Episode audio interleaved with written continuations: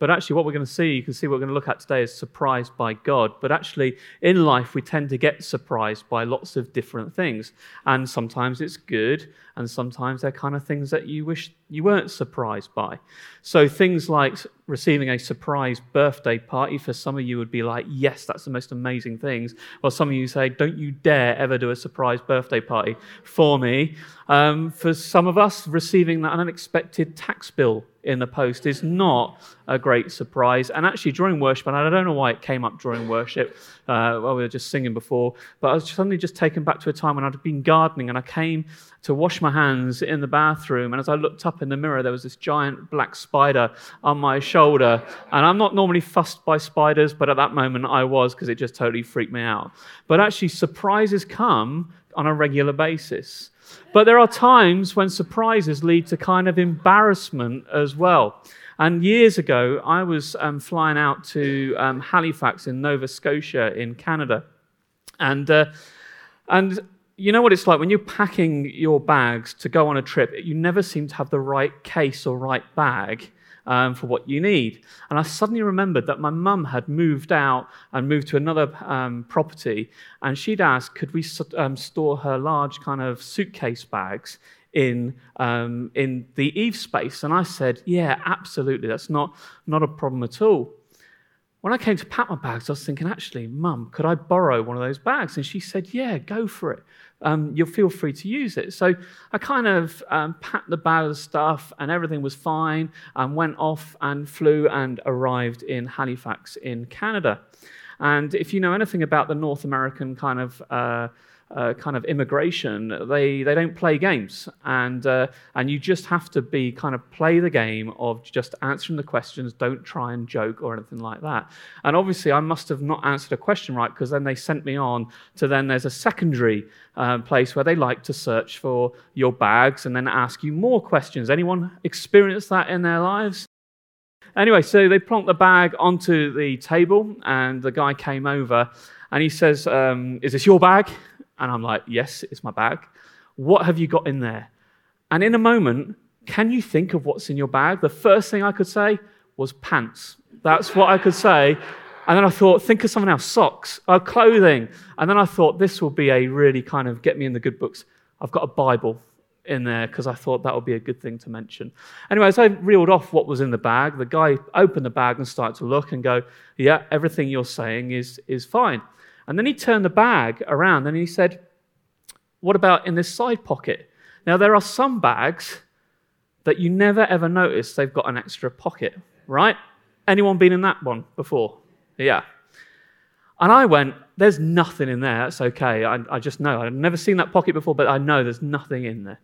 So the guy kind of zips open and he peers in and he looks down as he's looking in and then he looks at me. And I'm thinking, all right. And he looks down, looks at me again. And I kind of lean over and look down and look at him. And I'm thinking, oh my goodness. And he puts his hand in and he pulls out women's knickers and bras, right? and so I look at him. He looks at me. And the only thing I could say in the moment is, they're not mine. Okay? And, and in that moment, I thought, they're my mum's. She's moved out of her, when she moved house, she's obviously put some stuff in a bag and forgotten about the side pocket. Well, of course, when I came out, they did let me out and through into Canada amazingly and miraculously. But as I went through, uh, this is the days before WhatsApp where you could take a photo and then send it. So I actually texted my mum and said, You won't believe this, but I've, the customs officer has found some bras and knickers in your, in your luggage. And she came back instantly and went, They're not mine. And I'm thinking they're definitely not Kim's. All right, so I thought in that moment, right, they're going to come around with me, right around Canada, and then when I come back home, I'm going to go back and show my mum. And when I got back home, mum's took in a carrier bag and, and showed her and said, oh, yeah, they are mine. They are mine. And, and so actually, surprises and embarrassing moments can come together as well. So it does dep- depend what kind of surprises happen affect us in lots of different ways. And so today, as surprised by God is something that I want us to, to look at this morning. And if you've got your Bibles with you, your phone apps, if I can ask that, don't look at your phone on anything else. Make sure it's got the Bible. I'll ask people next to you just to keep an eye that they're looking at the Bible, not kind of messaging their mates. All right? But actually, I've got the scripture on screen as well. Um, and what we're going to look at this morning is one of my favorite stories, and it's found in the New Testament, and it's in Acts chapter 12, verse 1 to 18. And this, this, this whole passage, if we want to say about surprised by God, there are so many examples of how people in the Bible got surprised by God, but this is one of those that you just in these kind of relatively short stories that you go, wow, God is an awesome God. And hey, church, when we sing these songs like we've done this morning, they're not just like we've done a singing worship um, session and now we're having the preach, and some of you might think, I'm, I'm looking forward to the coffee afterwards. Actually, that it all interlinks. We worship God with all our heart and with all our soul and with all our minds. And so when we do that, this is the story that I want us to focus on, okay? And um, I also appreciate when we have scripture on screen or lots of writing on screen, sometimes it can be like, oh my goodness, there's lots of writing. But what we're talking about here is the Word of God. And so I want you to, as you kind of hear it, as you read it on screen, is just to allow God to kind of speak into you. And I tell you, every time you read scripture, even though you might read the same story hundreds and hundreds of times throughout your life, there's always something new that God speaks to you about. And I've really enjoyed putting this um, uh, preach together. You can be the judge of whether it's actually any good, but actually, in it is I've learned so many new things, even though I've read this story lots and lots of times. In fact, let's just close our eyes. Let's just pray. Holy Spirit, I just pray, come upon each one of us right now. Father, we love your word. We love your word is so powerful. And I pray for each individual. I pray that for myself as well this morning. That, Father God, you will help us to apply this word into our lives, that you'll speak into our lives, that, Father God, you will do something brand new in us this morning. Thank you, Jesus. Amen. So, scripture says, this is what the scripture says. Now, about that time, Herod the king stretched out his hand to harass some from the church. Then he killed James, the brother of John, with the sword. And because he saw that it pleased the Jews, he proceeded further to seize Peter also. Now, it was during the days of unleavened bread. So, when he had arrested him, he put him in prison and delivered him to four squads of soldiers to keep him, intending to keep him before the people after Passover. Peter was therefore kept in prison, but constant prayer was offered to those for him by the church.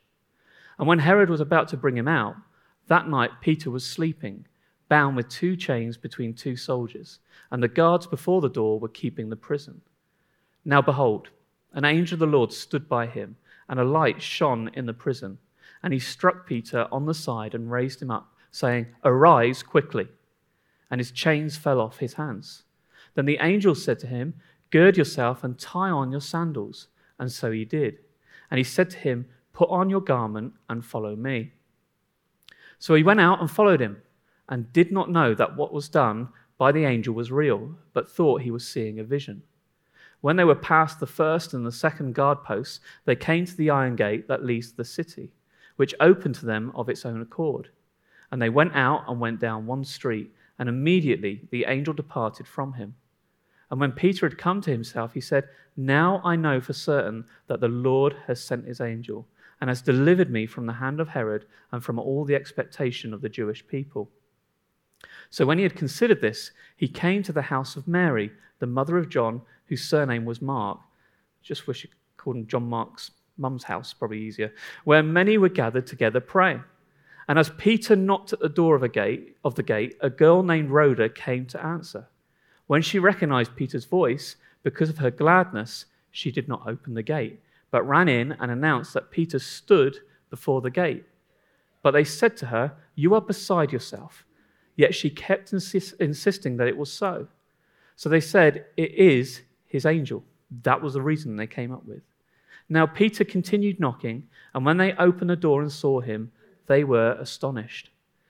But motioning with them with his hand to keep silent, he declared to them how the Lord had brought him out of the prison, and he said, Go tell these things to James and to the brethren or brothers. And he departed and went to another place. Then, as soon as it was day, there was no small stir among the soldiers about what had become of Peter. But when um, Herod had searched for him and had not found him, he examined the guards and commanded them that they should be put to death. And he went down from Judea to Caesarea. But let's give a quick overview because I know that some of you may not be familiar with God's word.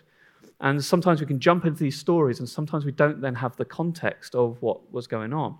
So the book of Acts is in the New Testament, and it follows straight after Matthew, Mark, Luke, and John. And those are known as the Gospels, which tell the life and uh, the birth, the life and the death and resurrection of Jesus. And the book of Luke is written by Luke, um, who actually, if you want to get an overview of how the church started and everything happened, then read the book of Luke, then go straight into the book of Acts, because it's like that to be continued from Luke into the book of Acts. And because it's Acts chapter 12, obviously a lot has happened. And so these are just a couple of the, couple of the bullet points. Um, so Jesus has died, resurrected, and at this point he's about to be ascended to, to heaven. Um, and he tells the disciples to wait in Jerusalem for the promise of the Holy Spirit. And it's not like that's a sudden surprise. He's been building up to it, talking about sending the helper, the counselor, the advocate, the um, comforter, all these different things about the promise the Holy Spirit is going to come upon all believers. So they wait, and the Holy Spirit is God. So Father, Son, Holy Spirit. And the believers are about 120 in this upper room, and it talks about in Acts 2 the, the, they're being baptized in the Holy Spirit for the first time, like a mighty rushing wind comes in. And at that point, these people that were kind of hidden, ran away from um, knowing Jesus. Peter um, infamously did that. Um, when, uh, do you know Jesus? No. Well, actually, when the Holy Spirit came upon them, Peter was the first one to preach. And they kind of bundled out of the upper room and people came to hear what was this all going on about. And then it talks about thousands come to know Christ. What an amazing preach that would have been. But at a moment, the believers are persecuted and they scatter. But this is how the goodness of God works and the fact that He's above all things. That wherever they were scattered, they took the good news. Where the good news took place, people's lives were transformed and churches began, church communities began to be established. And it's a reminder, church, and we should never ever be surprised by this, that when we see the miraculous, when we see the presence of God advancing, we see amazing happen, things happen, not far behind is opposition. Yeah? That's what happens.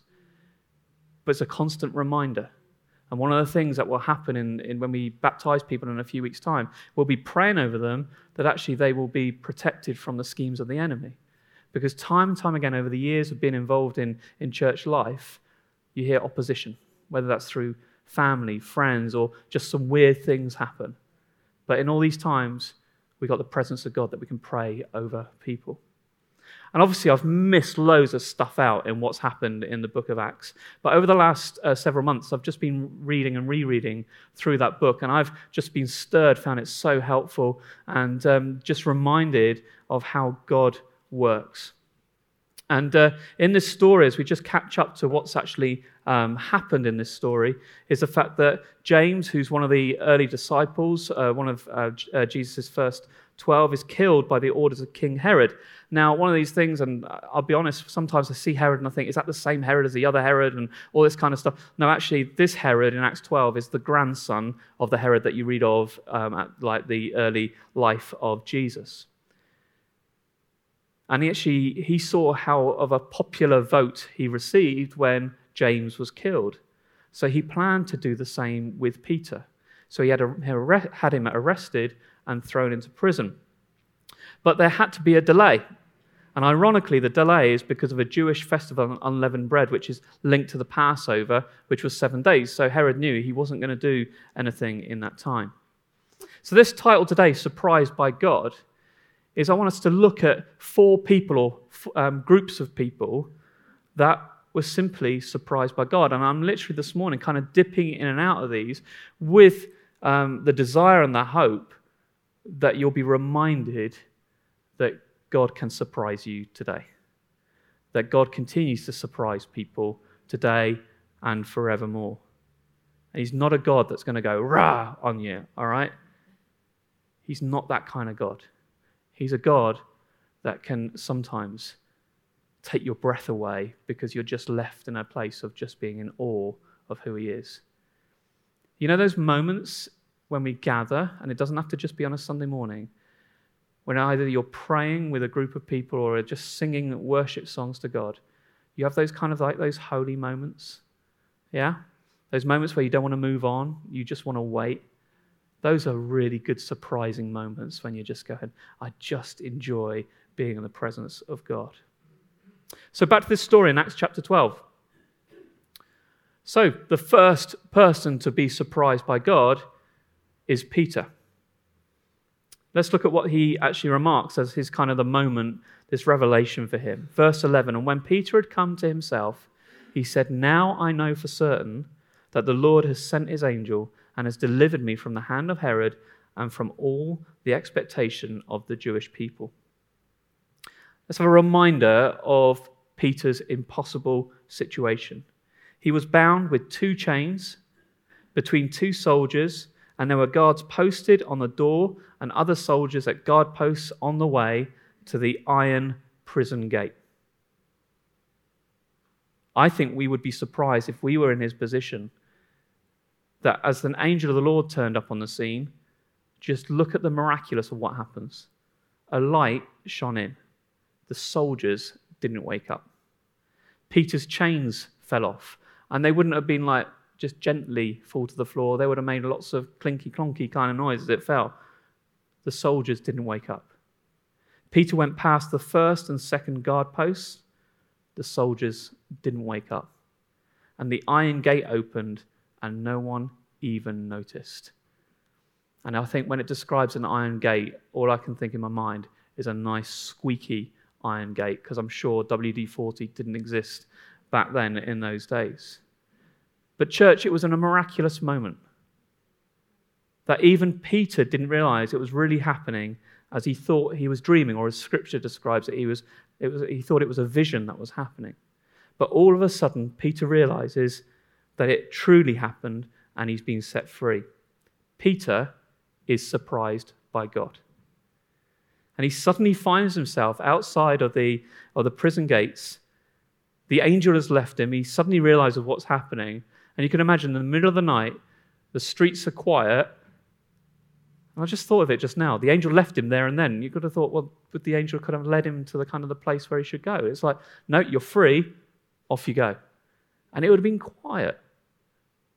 And he must have thought, what do I do this moment? And actually, at that moment, he thinks, I need to go to Mary's house. And he must have known that's where the church had gathered. So he suddenly finds himself kind of wandering, very well, say wandering, probably running, um, thinking at that moment, is there going to be an alarm going to be kind of set off with somebody that's escaped? And it's at that moment we go, Peter is surprised by God. Let's move on to the next person that's surprised by God, which is um, Rhoda. Rhoda is one of these that, um, in fact, I'll come on to that in a second. Let's read this, verse 14. When she recognized Peter's voice, because of her gladness, or simply Rhoda being overjoyed with excitement, she did not open the gate, but ran and announced that Peter stood before the gate. Sometimes in Scripture, names of people are not revealed. And sometimes in these little kind of what seems a cameo moment, Rhoda, the servant girl, is mentioned. And I love the fact we have a name that we can say, it's Rhoda. And um, there are many times in the Bible that you can really picture the scene of a kind of the, it being acted out. And this is one of the best. And actually, it's one of those comedic moments that you see in Scripture. And you can imagine Peter is kind of trying to frantically knock at the door, but also not trying to be too noisy to get the kind of attention of other people. It says afterwards Rhoda could hear his voice, so maybe he was going, Psst, let me in. It's Peter. Let me in. I mean, let me in. Let me in. And just kind of like maybe just different volumes of voices. And then that moment, he must have been feeling of actually, I can hear those footsteps in the distance of getting louder and louder. And thinking, wow, I'm going to be now let in. And then moment hearing do, do, do, do, do, do, as it goes off in a different direction and thinking, why didn't I get let in? And what we know happened is Rhoda in her sheer excitement and probably one of those high pitched eek sounds that sometimes you hear from people when they get really excited. You know, they kind of like, I'm really, really excited. She runs back inside and tells the church. And what is the church doing?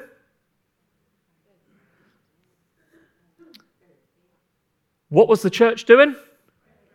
Praying. Okay, that's what they were doing.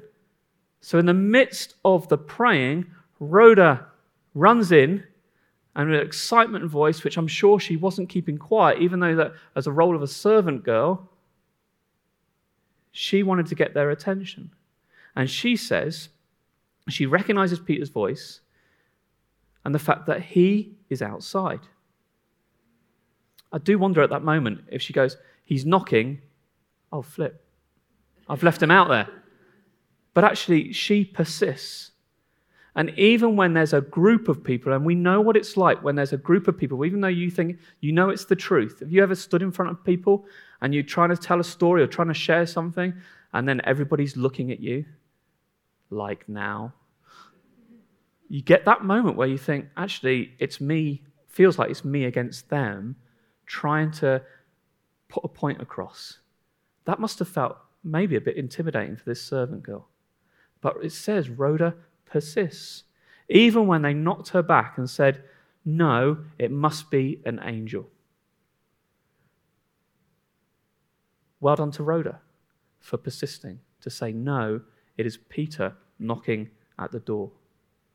And it says that Peter continued to knock, and with her being insistent, the church, the group of people, went to investigate. So the next people that are surprised by God is the church. So let's just reel back here a moment. So, verse 15 so they said to her, You are beside yourself, yet she kept insisting that it was so. So they said, It is his angel. That's, that's, they tried to reason with it. And do you know, in, in life, even though we, we sing songs and we pray over one another and we declare that actually God is the God of miraculous, and then we begin to reason in our own kind of way. And I even find it when I pray for people, I will ask God for the miraculous. And then afterwards, just to chat to them, I then try and bring an earthly kind of reason about have you tried phoning this person to get an answer? It's like, Nathan, shut up. What we need to do is say, no, if we've prayed for the miraculous, we need to wait on God and believe He is the one that can do the miraculous. And He is the one that brings an answer to prayer. And it says here that as Peter continued knocking, and when they opened the door and saw him, Surprise, surprise, they were astonished.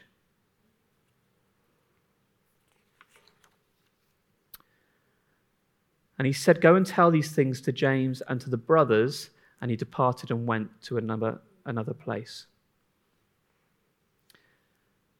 So we got the church that's surprised by God. And I will be totally honest with you.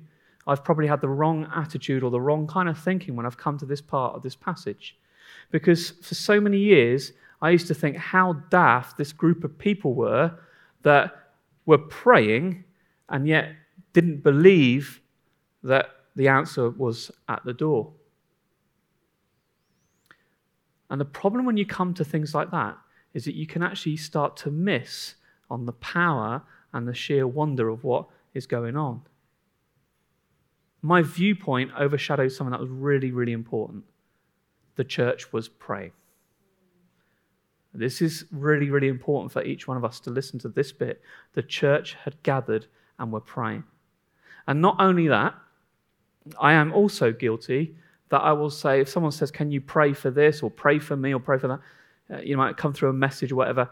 I'll say, Yeah, I'll pray for you. And I, I kind of give one of those sometimes those blessed thoughts of, Yeah, Lord Jesus, be upon them. Now, actually, there's nothing wrong with praying for that way because sometimes we need to do some of those, let's describe in the past like a bullet prayer. In those moments, like Nehemiah in the Old Testament to the king, he says he, he's almost he's praying in the Holy Spirit, he's praying under his breath. We need those moments where actually it may not be appropriate to suddenly pray out loud, but actually you can pray underneath. God hears all prayers. But what I'm saying here is that we can learn something about the church was gathering and was praying and the key thing in the verse here, it talks about they were praying constantly. Okay? And if you look at that, that word constantly, it also means fervently. So they weren't going, Lord Jesus, let Peter out of prison. Amen. What we're talking about is that this was just like constant. They were asking God, they were saying, Lord Jesus, let Peter out. Whatever, however it can happen, we're praying for miracles. You know, in a couple of weeks, or I don't know, Upfest in three weeks' time, yeah? Uh, there's a prayer evening coming up, okay? We don't turn up to the prayer evening praying for Upfest by going, Lord Jesus, let us have a lovely time, okay? What we want to pray for is be a church that is praying constantly and fervently. So you don't have to wait for that evening to say, let Upfest. In fact, I mean, even hear myself say this. Lord Jesus, we pray for your Holy Spirit to move amongst each and every person that comes on this site for Upfest. Lord Jesus, we pray lives will be transformed. Father, I pray for miracles to take place. You know, that, that, let that be the starting place and then pray into specific, specific areas. Maybe an area you're serving in, focus on that. If you're involved in welcome, or if you're involved in the seminars, or if you're involved in the children's work, or if you're involved in, in the, serving the refreshments, whatever it is, you can focus, you can be selfish in prayer in that area where you're serving. What we don't want to be satisfied with is saying, let's have a lovely time, God. No, what we want to say is we want to see the miraculous. We want to see many people surprised by God. But not only that, not just at Upfest, on Sunday mornings, when the youth gather, when the children work gather, in our small groups, in our gatherings, when we're sitting and having a meal together. Lord Jesus, we want the miraculous to take place. Amen? Amen? Yeah. Okay, good. So the church is constantly praying. And this is also a timely reminder that we should never, ever underestimate the power of prayer. When the church gathers to pray, things happen. They're not a coincidence. Why? Because our prayers are aimed towards God, the creator of the heavens and the earth, the one that does signs and wonders each and every day. There are people being saved today. Praise God. People are being set free of sickness, people that are in the most impossible situations, they're having answers to prayer today. I think there is something going on here that when the church is praying, this coincidence, there isn't there's just this coincidence going on. Let's look at this. All right. When the church prayed, God sent an angel to the prison. When the church prayed, Peter's chains fell off. When the church prayed, soldiers didn't wake up. And when the church prayed, the iron gate opened by itself. And when the church prays, expect miracles to happen because our Heavenly Father is a God of miracles. And the amazing privilege that we have is that God doesn't say to us, I've got this, you just back off, I don't want you to be involved. He invites us to partner with Him. He knows our hearts and He knows our desires. He knows the things on our hearts of things that we're concerned about or, or, or, or finding very, very difficult or concern for loved ones. He just invites us to bring that to Him. He is such a lo- loving Heavenly Father. He cares everything about what you care for. And He hears the prayers of the church gathering, and a miracle takes place. Can you imagine how encouraged they were, even though they kind of didn't believe Rhoda? it's an angel, and then they it says they were astonished, kind of moment. But actually, when they opened the door, can you imagine the faith that began to raise up in them?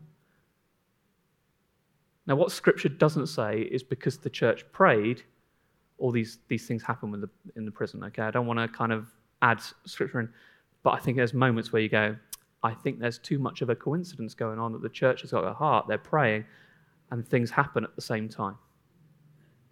Church, when we pray, let's be in faith that God's going to answer. So now we have Peter, Rhoda, and the church all surprised by God. This leaves the last remaining group, which is a complete opposite to how the church, Rhoda, and Peter were feeling. Um, and this is talking about actually the outsiders, Herod and the soldiers. Um, then, verse 18 there was no small stir among the soldiers about what had become of Peter. When Herod had searched for him and not found him, he examined, examined the guards and commanded that they should be put to death.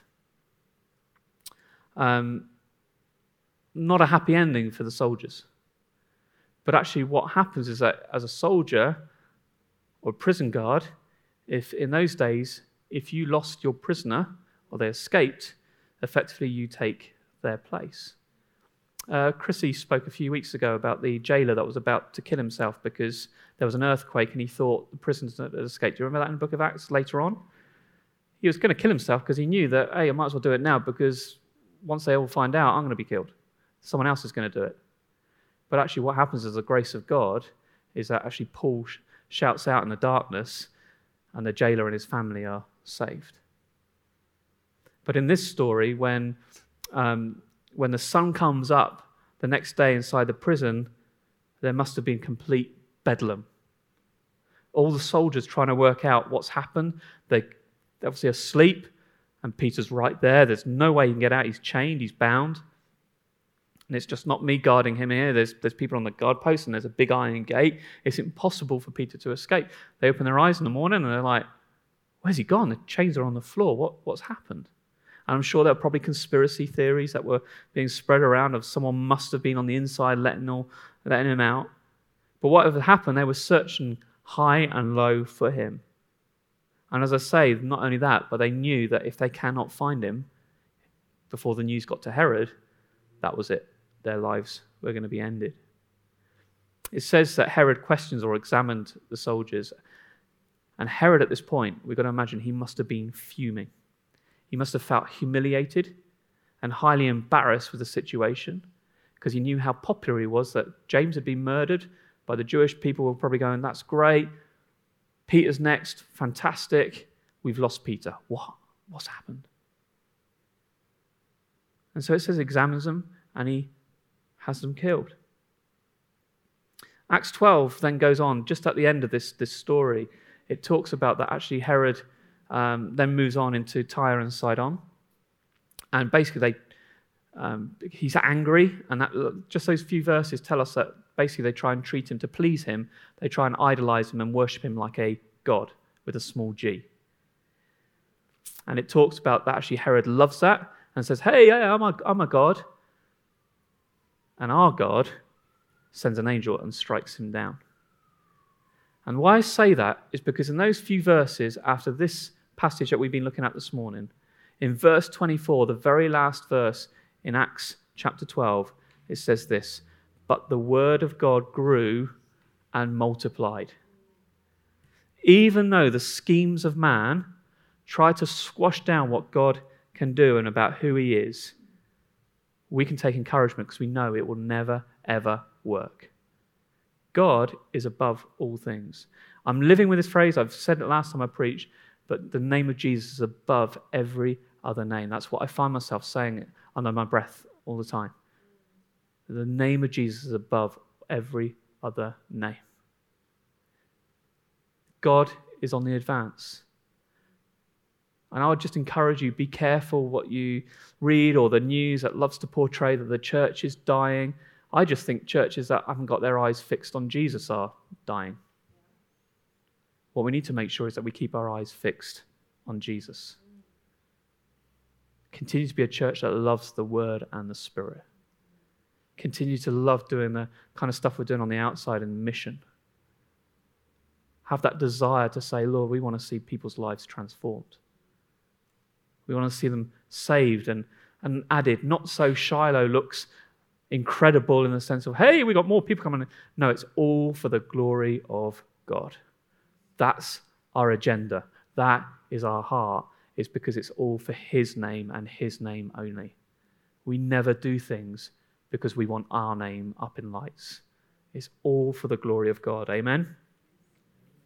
So the story of Peter's escape also, and the reason I've used this part of the story is that when news like this doesn't just affect Peter, Rhoda, and the church, as we've been looking at, it also actually has an impact on the outsiders. Now we know the, uh, the kind of the sad event that happened to the soldiers, but it would have been the talk of the town.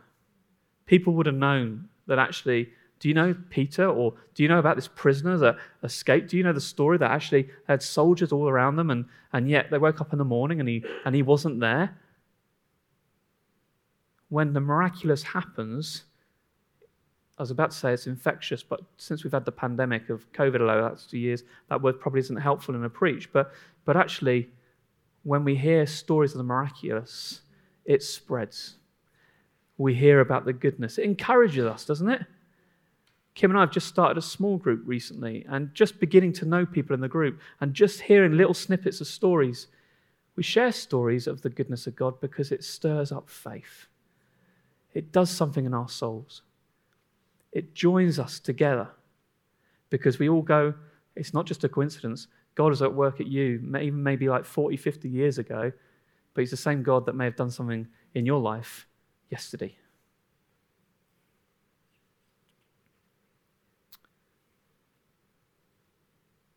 So, as we've seen, Peter, Rhoda, the church, Herod, and soldiers who are mentioned in this story are all surprised by God in some shape or form. And so, more and more in my life, as I read scripture, I, I ask God, what is it that I could apply in my life? Or what is it that you want to highlight? You know, sometimes when you read something, you, you want it to kind of words to come out of the page, and you just want to go, ah, that's what I want to take away today just want to finish off with just one or two things and, and then just come into a time of response because actually, in, in applying this today, it's really, really important. Because as we look about the fact that Peter in prison, we apply it by knowing that if you're a follower of Jesus in this place today, you already know that we were imprisoned. And when the moment that God revealed himself to us and we accepted him into our lives, the miraculous took place. We've all experienced the presence and the joy of when Jesus comes into our lives. And he's and if you don't know Jesus in this place today, he can set you free today as well. We believe that as a church that you connect with God today, he can change you there and then. There's not like this process of you've got to go on a 4-week course. No, he can change your life today. For every believer in the room when we talk about prison, we all know that we were in prison with our sin filled lives. And in fact, in the way we lived, we deserved to be in prison because we are guilty, trapped with all our guilt and shame and condemnation, no way out. We just knew that our lives were going to permanently be behind bars. And what happens is our sin, which is an offense to God, means that because God's holy, we cannot be together. And we deserve to be permanently separated from the love of God yet he made a way so that we could be set free. We know this passage in John 3, verse 16, very, very well. I went to Sunday school many years ago. This was kind of like, um, spoke about a lot. For God so loved the world that he gave his only begotten, that whoever believes in him should not perish but have everlasting life. For God did not send his Son into the world to condemn the world, because I have to say this, they never talked about verse 17. And one day in my Bible, I turn over the page, which verse 17, which says this For God did not send his Son into the world to condemn the world, but that the world through him might be saved.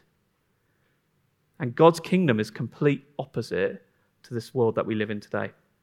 When we think of surrendering, we think of people being arrested, captured, put behind bars in prison, taken into captivity. So that could be like a hostage taker. That could be a soldier surrendering to the enemy. It could be someone on the run that goes, That's it, I, I give up.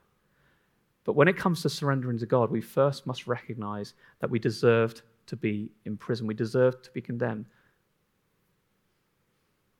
However, as we surrender our lives to God, by recognizing what Jesus has done for us, we are set free from prison.